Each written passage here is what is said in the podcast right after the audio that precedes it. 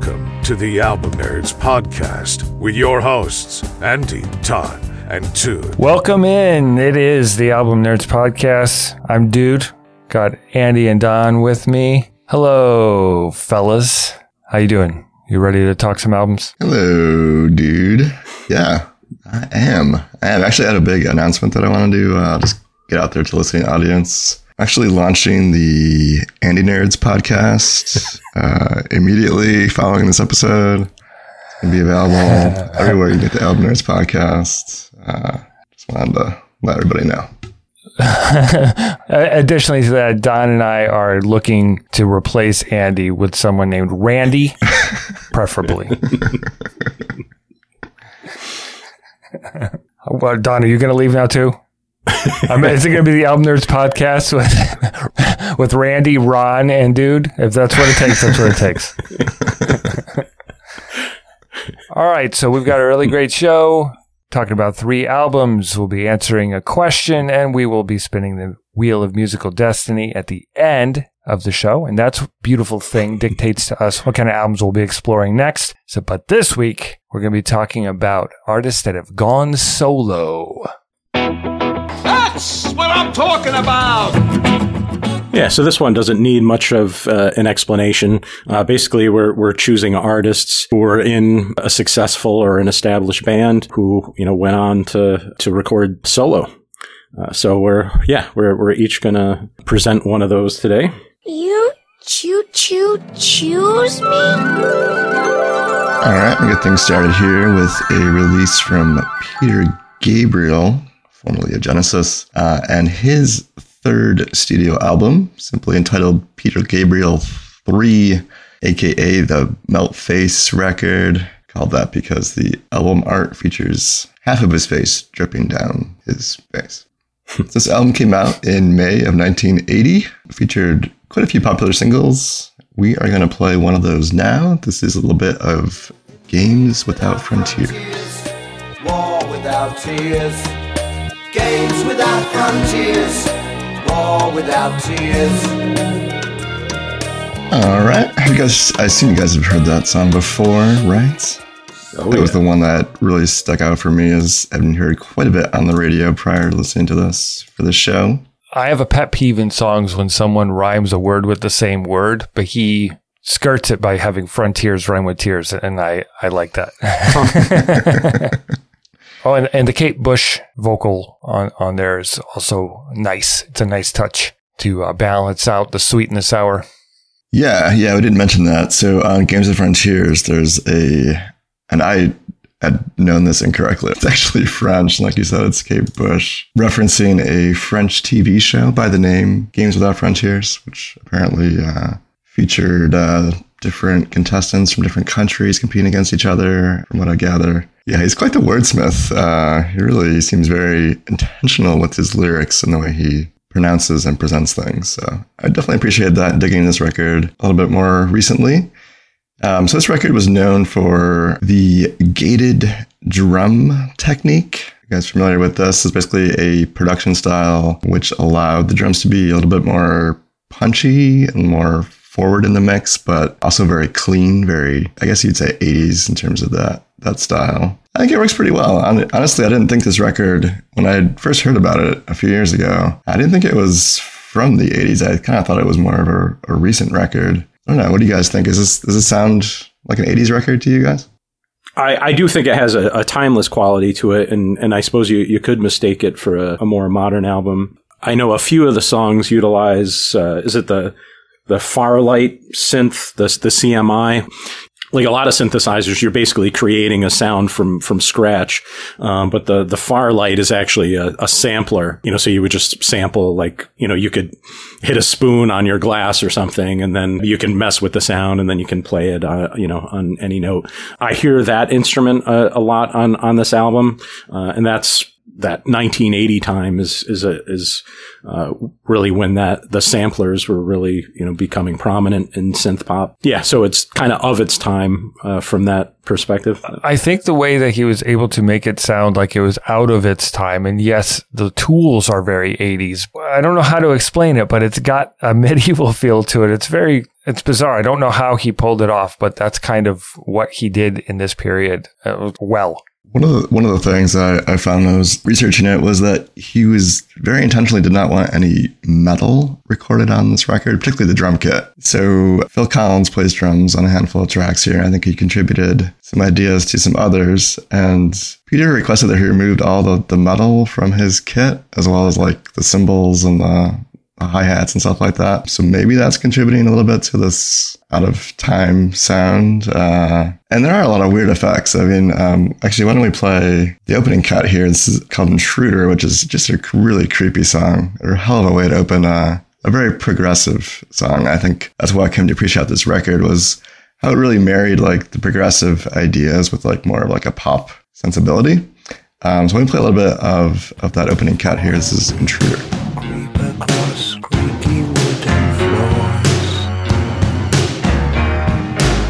Some really like kind of left field sounds come up in that song there. It sounds like just air whooshing by every once in a while and some creaks and stuff and clinks and occasionally come up. It's just a very interesting soundscape on that song in particular, but the whole record is, I think, really benefits from a, from a close listen. Three words I come up with for this describe this record were progressively produced pop because it really is kind of a marriage of those two ideas. I was I was surprised how much Talking Heads I, I heard in this record. Um, I'm more of a, a, fan of that group, but there's also songs in here that are quite a bit different and a lot more, I guess, avant-garde. One of those is the closing cut titled Biko, which is about a South African anti-apartheid activist, uh, Stephen Biko, who was murdered by police in the late 70s. And that song is kind of just describes the situation there. And, you know, it talks about why, maybe why those things happened and did they need to happen. Um, why don't we play a little bit of that right now?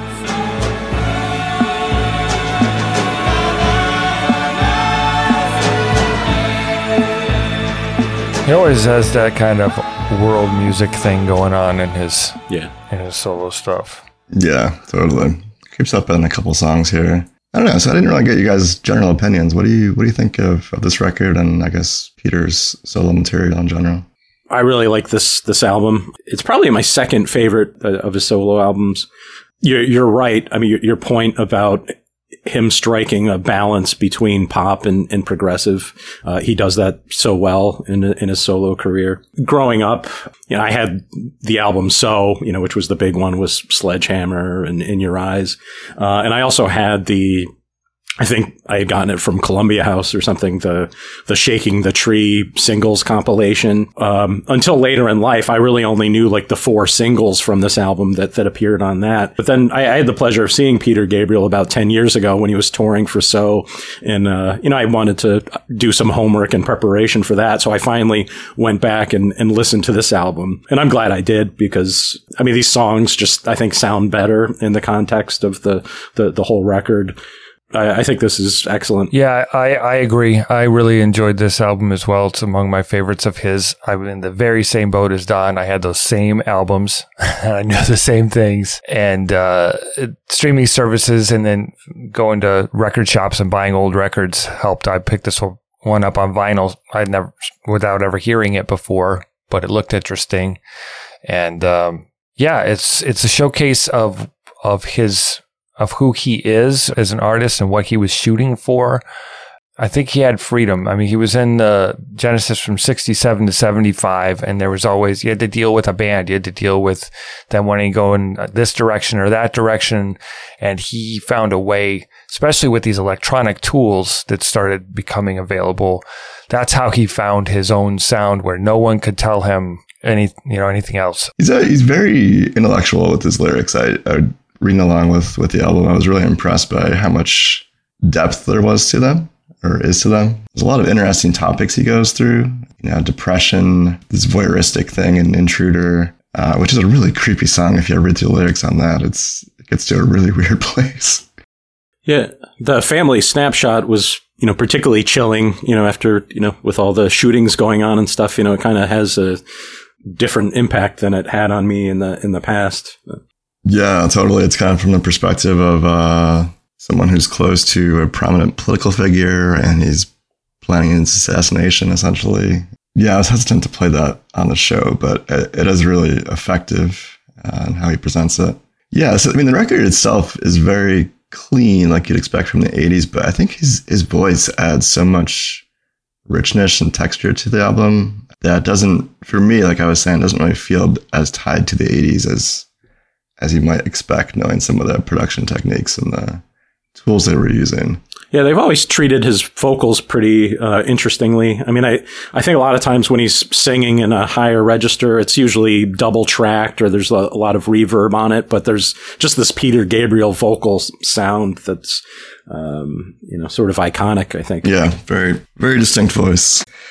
Um, I want to give a shout out to a user on the Album Nerds Discord, Obi Mark 3, who had recommended this album a little while back. Served as a good reminder to go back and listen to it, and it worked out perfectly for this show. So uh, yeah, thanks, uh, Obi Mark. Uh, let's see. So anything else you guys want to talk about? Uh, Melts here. Good album. Yeah, good. Donnie Likey. If you haven't heard Melt, uh, definitely check it out. They remastered it recently, and it sounds Good. fantastic. Excuse me. I'd like to ask you a few questions. And now it's time on the podcast when we ask ourselves a question. What are your thoughts on reunion albums? Who would you want to see get back together? Yeah, I want to see the Album Nerds podcast get back together. I hear that they were really good, but now that they're broken up, There's that shakeup at the top of the show, but I think we're mending fences as we as we move forward. we'll see. We'll see how it goes. Some people are clamoring for the original lineup, just the original two. That's a, No, the, Open the can of worms maybe they are. Yeah, we'll have to look into that. We'll look at the numbers. Uh, you know, as a as a big Smiths fan, I mean that's always something people talk about is you know reuniting Morrissey and, and Johnny Marr. And uh, you know, there was probably a, a time in my life where I'd be like, yeah, I really want that.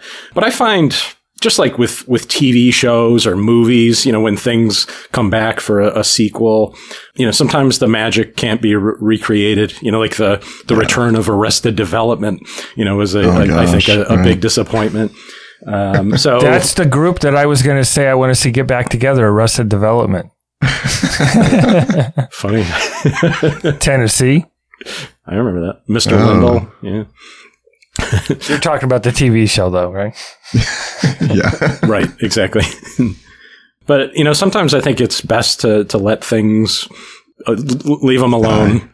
You know, the older I've gotten, the more that has been true in my mind too. Like the one that I wanted to happen the most did. Soundgarden got back together, and you know, not that it was, not that it wasn't good, but I've changed too. You know, so and they've changed, and it's not you can't recapture whatever you felt or who you were and who they were.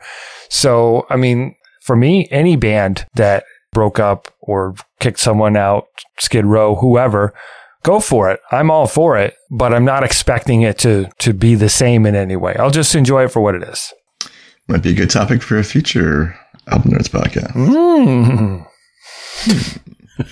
All right. So, uh, how about y'all out there listening? What are your thoughts about reunion albums? And if you're into it, who do you want us to get back together? Let us know on the socials at Album Nerds and on the Album Nerds Discord. So we met, you know, I'm just a guy, man, who writes songs. I love the way he says songs. Uh, the, the album uh, I'm bringing to the table is uh, John Lennon's first solo album, um, known as John Lennon Plastic Ono Band. It was actually released at the same time as Yoko Ono Plastic Ono Band. Uh, John and Yoko, you know, put out these albums with the same backing band. Who, who wore it better? You know, uh, I surprisingly, I, I had to, I had to listen to the the Yoko Ono album, and it's it's actually not bad.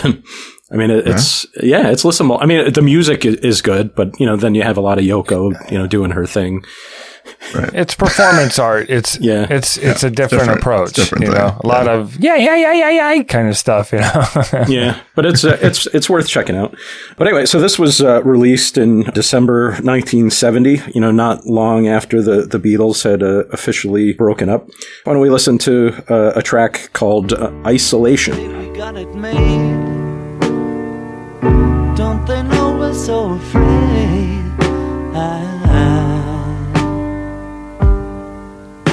Isolation. God, yeah, that one gives me chills. This whole record is just Yeah. I love how he does the I I think it's going to be about like I did this or whatever. Like I love you or whatever, but then the using ice hmm. breaking up isolation that way is really effective. Hmm. Yeah, good point. You know, the eye of isolation. eye of isolation. Oh wow, that, he's a smart guy. Yeah, so that the the smart guy uh, was born John Winston Lennon, October 9th, uh, 1940. And so the the Plastic Ono band is uh, it's basically John Lennon and uh, on bass you've got Klaus Voormann and uh, on drums you've got Ringo Starr. Uh, on one track you've got Billy Preston on piano and Phil Spector who was who co-produced the album plays some piano as well. And that's basically it. So it's a it's a pretty you know, a pretty basic album, uh, pretty raw. You know, the only real studio techniques I hear are just some double tracking uh, on the vocals. Uh, the three words I, I chose to describe the album were primal scream therapy. So thanks to, to Wikipedia, the unofficial fourth member of the, Album Nerds podcast. What would we do? so uh, you know, I guess the story goes that that Lennon and Ono, you know, were undergoing you know primal scream therapy at this time, and I think it's really re- just reflected in in the album. I think there's some you know personal revelation going on. There's some primal scream going on. Uh, so yeah, so what what what are your thoughts on the the Plastic Ono band? It's awesome. John Lennon, I, I didn't really sink into his solo stuff. I listened to Beatles, Beatles, Beatles, Beatles, Beatles, Beatles, Beatles, and I had a couple of his albums. And after, you know, the vinyl re-revolution, picking up old records and, and all that, really digging into what he was doing and starting as I've matured and grown up and not, oh, the Beatles should have gone on. I've changed my mind listening to him and, and the other guys, getting to know these people outside of that. And I think that's what he was doing here for himself was what, what am I? I'm not a Beatle. I, i'm done with that. Now I have to be this other person. Yeah, and it's not just like the freedom from the band, but also the the freedom from George Martin as well. You know, who I think was kind of a, a father figure and kind of held their hand through the the whole you know tenure of the the Beatles. I was really taken by this record. I found it to be very captivating. Like you said, it's a very like kind of naked sounding record. Um, I was I was shocked Phil Spector was involved with this. You know, knowing what he's this big sound he's known for. This is like the opposite of that. It's so honest and I don't want to say it's simple, but there's a real clarity to what he's saying in all these songs that I think is striking and really cuts right to the heart of things. You know, like you said, he's definitely working through some stuff. He's got a lot he wants to get off his chest, it seems. I found the whole thing captivating and, and very interesting. It covers a wide range of sounds too. I was really expecting more just like kind of the simple piano and guitar sound, but there's a few rockers on here and uh, some really interesting, some interesting moments. I really enjoyed it. I think, unfortunately, not that Imagine isn't a great song, but that song has framed most people's perspective on what John Lennon's solo work was. Yeah, totally. And there's a fuzzy white album experimentation type of guitar stuff that we heard little little tastes of in the Beatles albums, but he gets to unleash it here, which is awesome. Well, let's listen to some more of the record. Let's do uh, "Working Class Hero."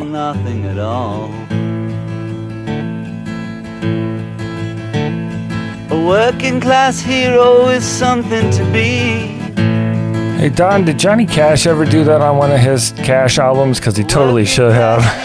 Oh yeah, uh, Yeah, right.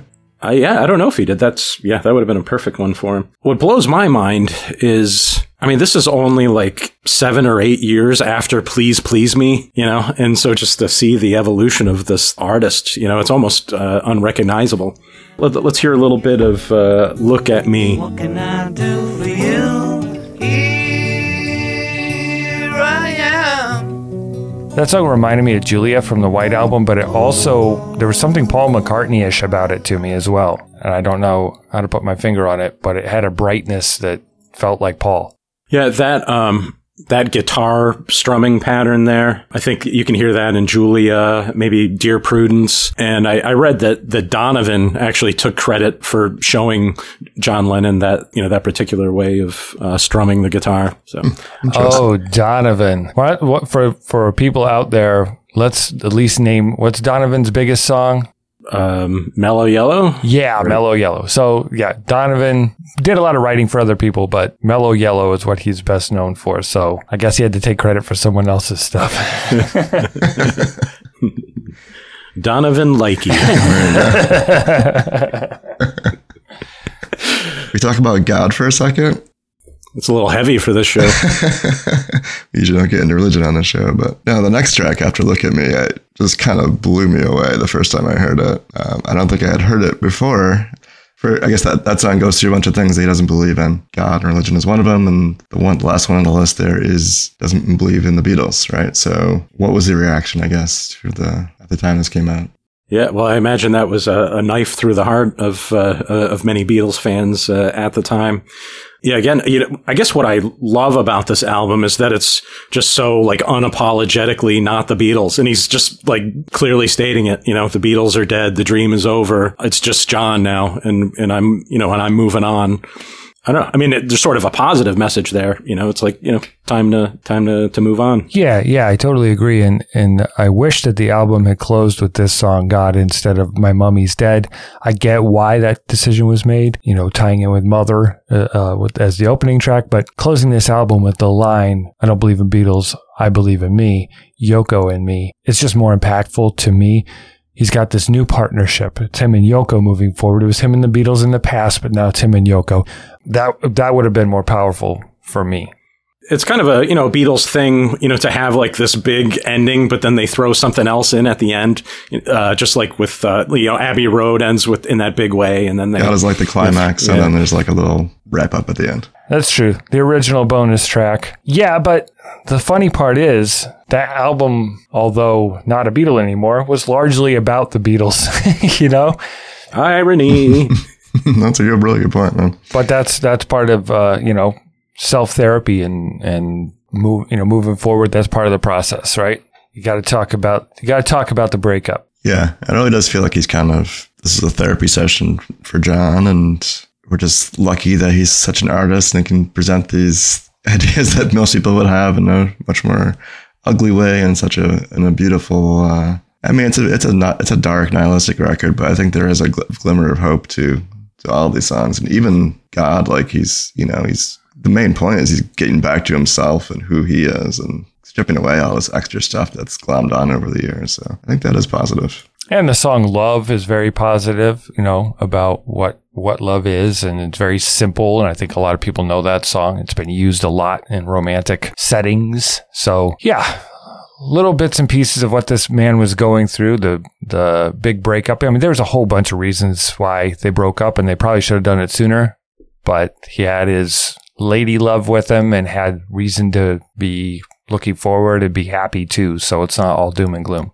Yeah, so I think what one of the reasons I appreciate this album so much, it's not so much that the that the songs are great, um, or you know that it's this well produced work of art or something, but it's just it's just so honest. You know, this is not a man who was trying to prove himself here. You know, I've heard theories. I, I think Bill Maher had this theory that the Beatles had to they had to break up because you know John Lennon was sick of getting the B sides and you know, I mean, in this case, so his first opportunity to, to put out a solo album, I mean, there's the, he's not chasing hits there. You know, there's no hits on, on this record. This is just a guy that's looking to, to show the world what, you know, who he is. So I, I just, I just love that, uh, aspect of, of this album. Yeah, it's hard not to respect that. Okay. So that was John Lennon, Plastic Ono Band. And now a word from our sponsor, us. This is friendship. Pure, unadulterated friendship. Hey there, album fans. You love the album format as much as we do. Want to uh, talk about it with some fellow album nerds. Check out the Album Nerds Discord, albumnerds.com slash Discord. Discuss uh, topics for the Wheel of Musical Destiny.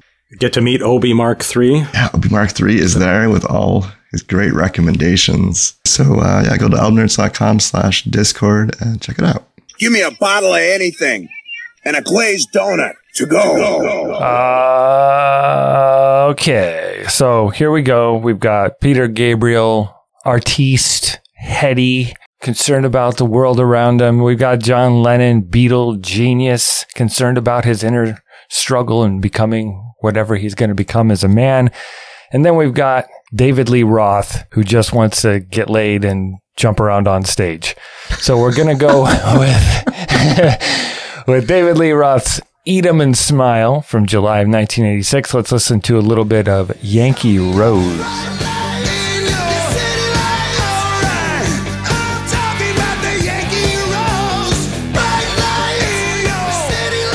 All right, so David can get deep too. He's, talking a little bit there about uh, Lady Liberty, the Statue of Liberty. Uh, who he's dedicated that song to, Yankee Rose. That's who it's about. 1986 was actually the like the birthday of the Statue of Liberty. Yeah, it was like the, The- yeah they were doing a big renovation on it and all that stuff. Yeah. So yeah, he's a patriot. Uh, those other t- those other two dudes are like British and stuff, and they don't care about our union. But uh, David Lee Roth does. Where is he from? Uh, he's American, but what part? Yes, from Indiana, USA. He's a true Yankee. Yeah. So my three words, and this would make him happy, I think. Uh, to describe this album are simply David Lee Roth because that's what who it's all about, right? in late 1985, the Van Halen, he had left Van Halen. At first, he did a, a solo EP with a bunch of covers like California Girls and I Ain't Got Nobody. And then this was his first true full length album. He put together a band with a virtuoso guitarist, uh, Steve Vai. He got a really good bass player, Billy Sheehan, who went on to Mr. Big after this, and drummer Greg Bissonette. Yeah, so he brought together these guys basically to try and show that he didn't need Van Halen. Fellas, this is, uh, you know, kind of almost hair metal in a way. What do we think, guys? I would classify this as like as like butt rock. Butt rock. You guys ever heard that term? No. Yeah, yeah. Butt rock. It's like you want to just like it's like it's kind of like dad rock, but more shaking shaking your booty. Huh. See, the, the way I've heard butt rock described was that it, it was coined in the 90s, late 90s, early 2000s for bands like Creed and stuff, right? And I had also read that the radio stations back then would say, we play nothing but rock. And that's kind of where it came from. But oh. then it, it took on a second T. Oh, interesting. Mm, that Buckcherry sort of vapid rock for the sake of it without any substance beneath. Right, right. Yeah, so that's a pretty accurate description of how I feel about this. Well, the, uh, I, I'm only going to agree because David Lee Roth at times was known to wear pants with the butt cheeks cut out. So that truly is butt rock, if you ask me. That's that is about as butt rock as you got. Um, no, you know what? There are some actual really impressive moments on here. Like you mentioned, the guitar virtuosity uh, is uh, very impressive at times. I think especially at the beginning of the record, uh, played Yankee Rose, but the next track, Shy Boy, is also really tight. The band is really well together, and the guitar playing is impressive. I wish there was more of it later on in the record. There's some weird songs on here though that I think really take me out of that butt rocking place that I was in initially. Uh, like I'm easy and and uh, that's life. I don't know. Like those two in particular really stood out to me as kind of being sore thumbs in the in the mix. But overall, yeah, I would say mixed, mixed. Uh, yeah, for me. Don? Donnie? Well, I'm I'm glad that I had a, a, chance to check out this album. Of course, I, I grew up with Van Halen in the '80s, and I was never like a huge fan. But you know, as I as I matured, I, I started to appreciate them, and I I like them a, a, a lot. But I, I I hadn't really heard much of the the Roth solo stuff other than you know California Girls and Just the Gigolo.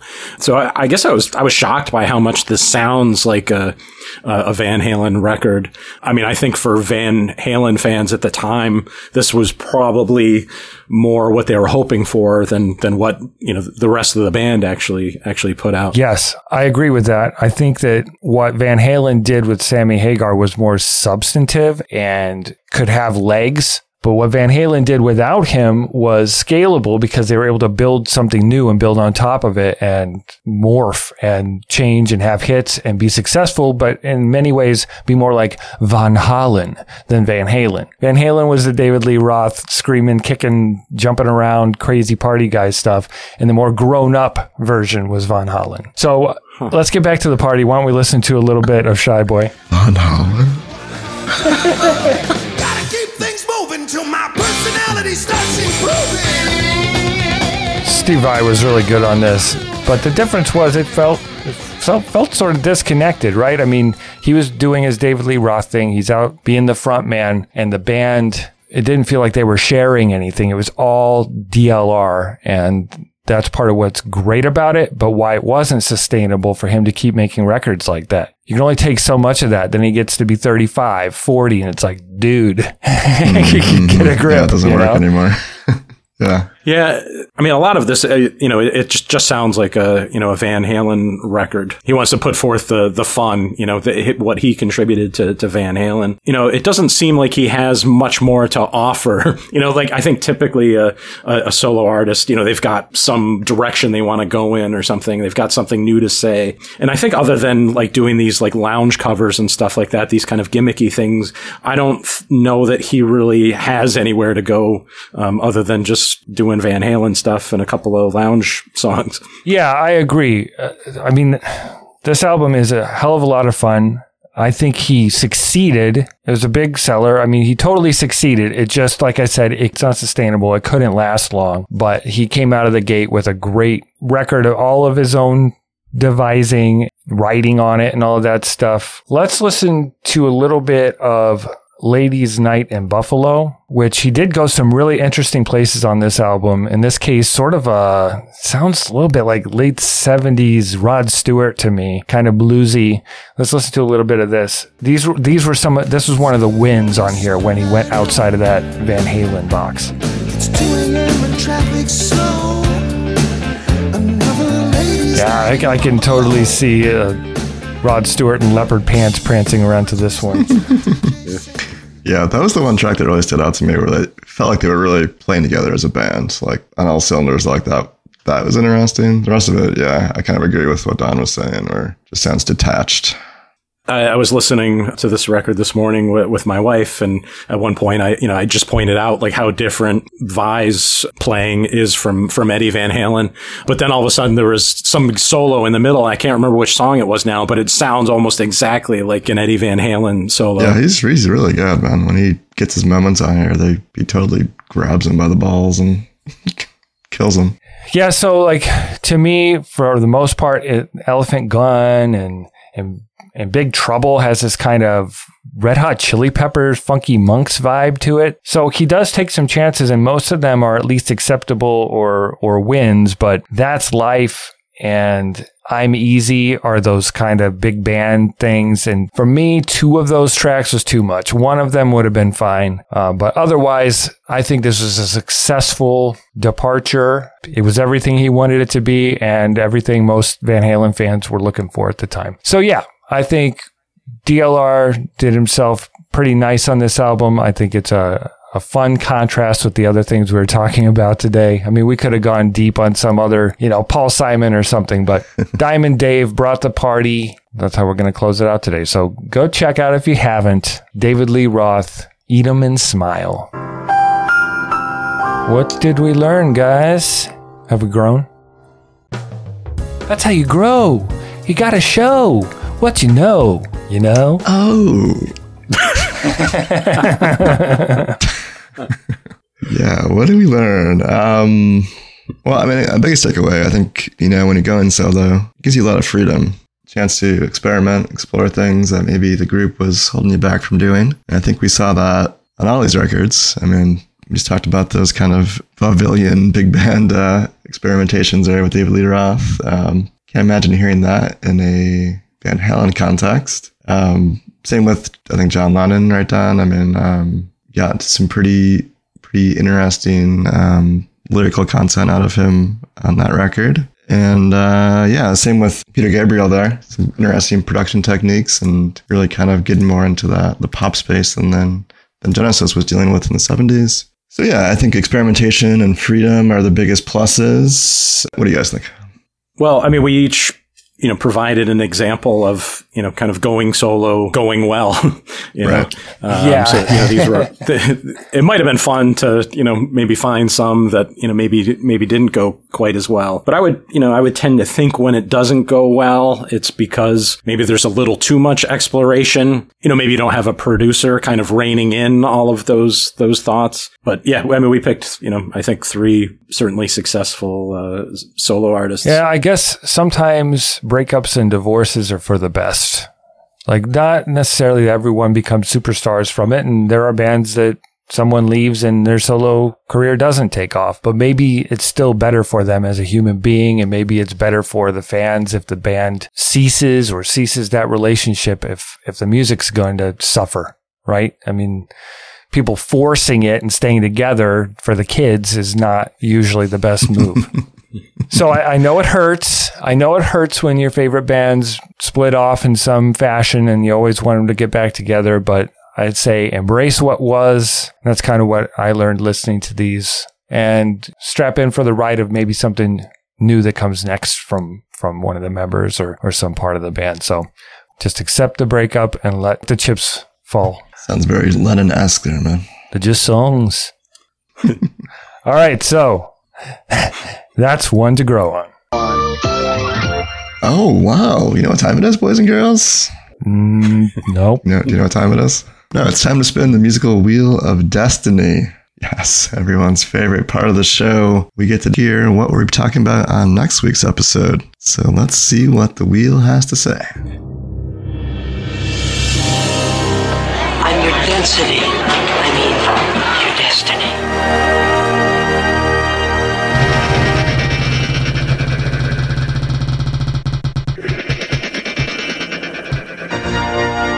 The Great American Songbook. So that's going to be an album that features multiple songs considered to be part of the Great American Songbook. Wikipedia.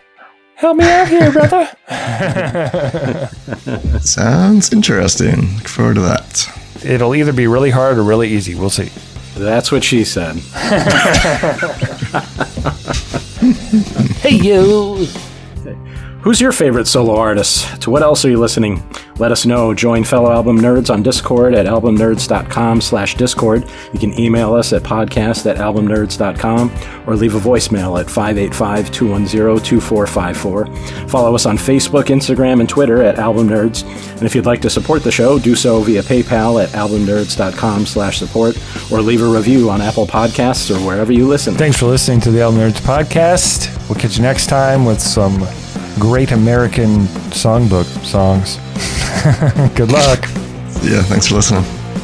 Help me, OB Mark III. You're my only hope. That was good.